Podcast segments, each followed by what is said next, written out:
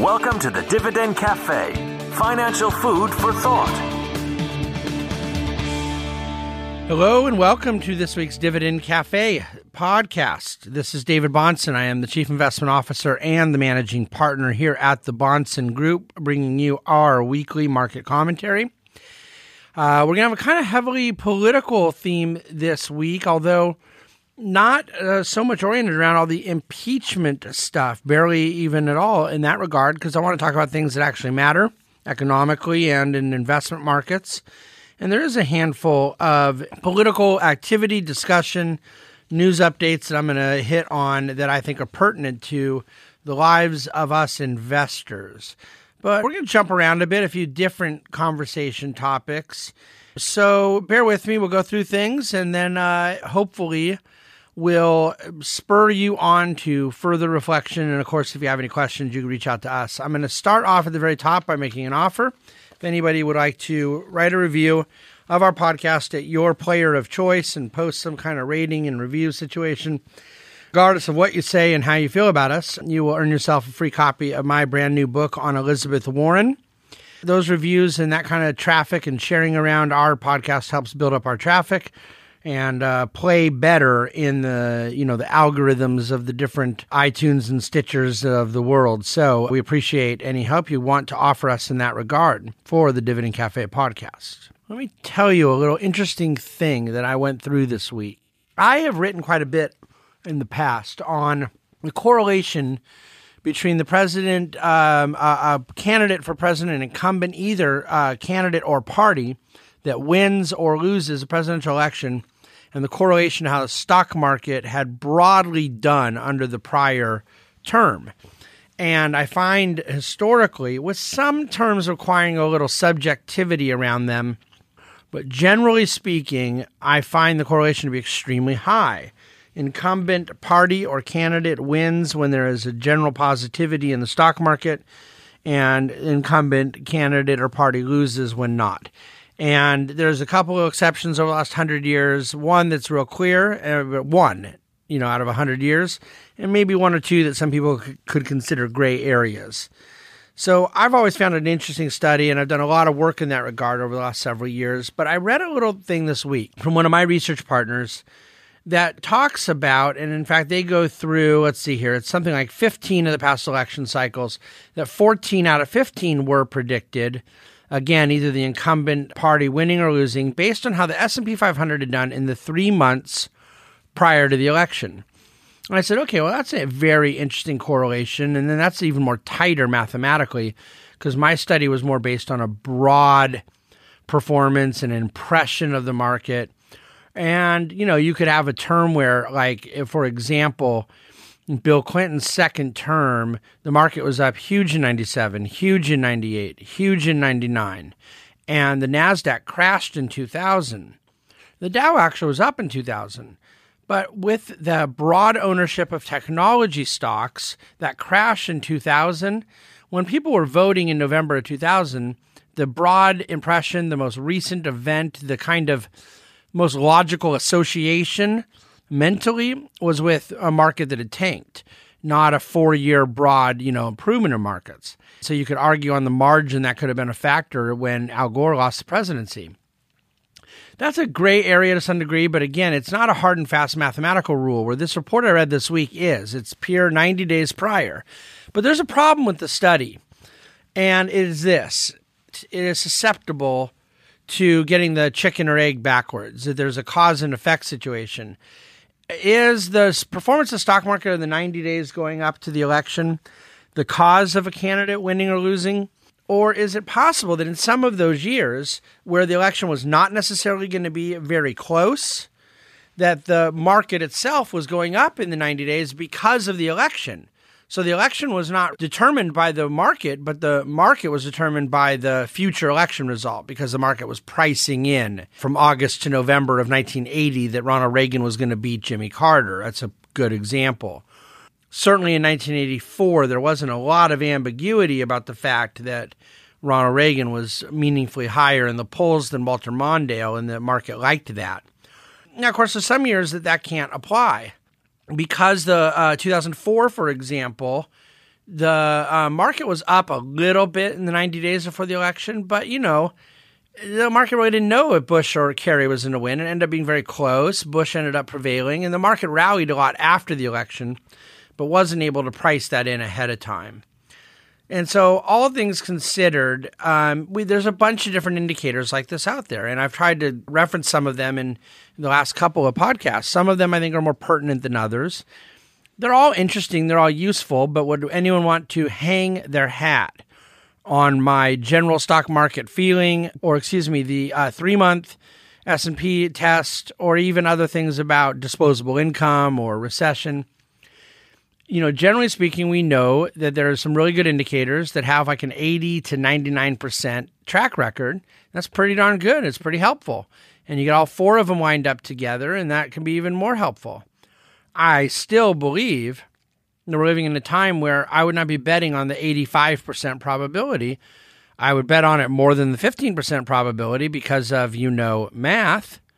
But I do think that 15% probability events right now should not be discounted in America's political culture. All that to say, on the political side, that there's some interesting data points out there that give us more of a feeling as to where things will go. We are right now in the very first time seeing President Trump in the higher position with most of the betting odds. Uh, the betting odds had had Trump beating several of the Democratic candidates, but losing to some of the others. And now the betting odds have moved more in, in President Trump's favor, although a lot of the polling has not necessarily moved in his favor. But again, we know the reliability of national polling at any time, let alone 11, 10 months for an election. So I think that there's um, going to be a lot of ups and downs along the way, and that the market is going to have a very difficult time pricing and what to expect. Uh, uh, at least with all the data points being what they are now. Now, what else happened this week that might be of interest from a political standpoint? Well, uh, Larry Kudlow, the White House economic director, has been tasked with designing a tax cut 2.0. Uh, they want to aim it at the middle class, make it different than the corporate tax reform bill that already passed. Clearly, no one really believes that this could get through Congress right now, the Democratic majority in the House. So more becomes campaign fodder in this election year, but then perhaps gives us a glimpse of what a second Trump term, if there were to be one, might might pose for the, the economic agenda. And I think that um, it's worth considering that if President Trump is reelected and the House stays Democratic and uncooperative, there are a couple of things he can get done on tax policy without Congress. And one of the ironically most low hanging fruits is in tariffs because he raised them without Congress, so he can lower them without Congress. And that could potentially be stimulative. He might actually have control over his own tax cuts in an election year. Uh, that that's not something I'd rule out entirely. By the way, of course, there's other policy agendas at play, but I do think it's certainly possible to consider. Another aspect we've talked about in the past is the indexing of capital gains to inflation and the president has said he's not intending to do it. He's kind of ruled that out. But again, that is something he would have the discretion to do at an executive branch level with Treasury Department cooperation. But what I would expect that they would put forward, which would put the Democrats in the House in a difficult position to resist, are an expansion of earned income tax credits, something very targeted towards lower income households, and then potentially a payroll tax cut, which is something that is very popular with middle class households. It's certainly geared at middle class earners. I question its stimulative benefit. Um, I don't think on the supply side it is as effective as marginal income rate reduction, but it certainly uh, would be popular politically. And so those are the types of things I think you'll see on the table. I think from a spending standpoint, you're going to hear a lot more talk on infrastructure, highways, things like that. And so we will see what they both present in the election year, primarily as campaign talking points, more than likely. And then, if indeed there is a reelection, what could potentially be on the table in 2021 that the market might respond to. And by the way, if the House were to flip from Democrat to Republican, I wouldn't be expecting that. But if that were to happen, then um, obviously there's a lot more leeway they'd have for things that they might want to do with a tax cut 2.0 couple other political things, and I want to get to some just raw economics. The president has sent up Judy Shelton's name to the Senate for approval as the governor in the Federal Reserve Board. It may not be huge, dramatic, market moving news, but Judy is a very respected economist and, and someone I am very fond of in terms of her ad- advocacy of sound money. And I don't believe at this point that the president will have trouble getting her through. And that will make for, um, uh, uh, you know, improved Federal Reserve Board in some capacity, at least through the eyes of uh, David Bahnsen in terms of what's happening in the Democratic primary, Elizabeth Warren this week wrote some letters to the CEOs of the eight largest banks demanding to know what they plan to do about climate change. And then Wharton Business School released a very highly regarded, anticipated study of the wealth tax proposal from Bernie Sanders, Elizabeth Warren. Came back and reported that they think it would woefully um, underperform in terms of revenue generated. They expect it to be about a trillion and a half dollars less than the candidates have projected. So, a lot happening in the political sphere. The reason I say I'm skipping over the impeachment side is because it is true. I'm a little bored of it and tired of it, but it's also true that I'm here to talk about the economy and markets, and I don't see the impeachment and markets having any impact whatsoever a couple of other things that are in the Dividend Cafe this week that I think are really important. I want to reiterate week after week after week the importance of emphasizing quality in one's equity portfolio this year, the quality of balance sheet, quality of business model, uh, meaning perhaps a less cyclical one, repeatable cash flows. Um, obviously, we measure all quality through the prism of dividend growth, but even just a kind of raw um, operating earnings, high margins, uh, there are businesses that just have you know better risk characteristics. They're a bit more, uh, shall we say, defensive than others. And it is my opinion that 2020 will end up being a year where quality in equities will be valued. Ironically, the first couple weeks of the year, that's not true. The highly cyclical, lower quality names, higher PEs, more indebted, they've performed better. And some of the real high quality names have, have performed a little less. There's nothing about our theme that has any opinion at all what the market might do in a week or a month. But I think that that broader perspective is right now very timely. I'm asked to comment a lot on the kind of viral fears of this uh, so called coronavirus out of China. Uh, obviously, these numbers are um, in motion, although we would hope that these numbers would represent a ceiling, not a floor. But as of right now, the report is that there are 17 fatalities, a total of 500 infections in China. And I make the comment, you know, look, I think it's a really awful story. I hope no one else gets sick, and let alone, God forbid, you know, has a, a fatality event around it. It's awful. But to the extent that this is being portrayed as a market story, it's rather disingenuous. Interesting to note that when we had the avian flu um, outbreak 20 years ago, SARS outbreak in 2003, swine flu a few years later, and Ebola, in all four of those periods, uh, the market was higher, in some cases meaningfully higher. So I think it's uh, going to get a lot of media coverage. There's a certain degree of wanting to panic around things, and I just think, um, first of all, even versus SARS, this is a categorically different situation. The transparency and the preparedness of the Chinese government appears to be very different than it was 17 years ago, but even then, I think it was largely overdone.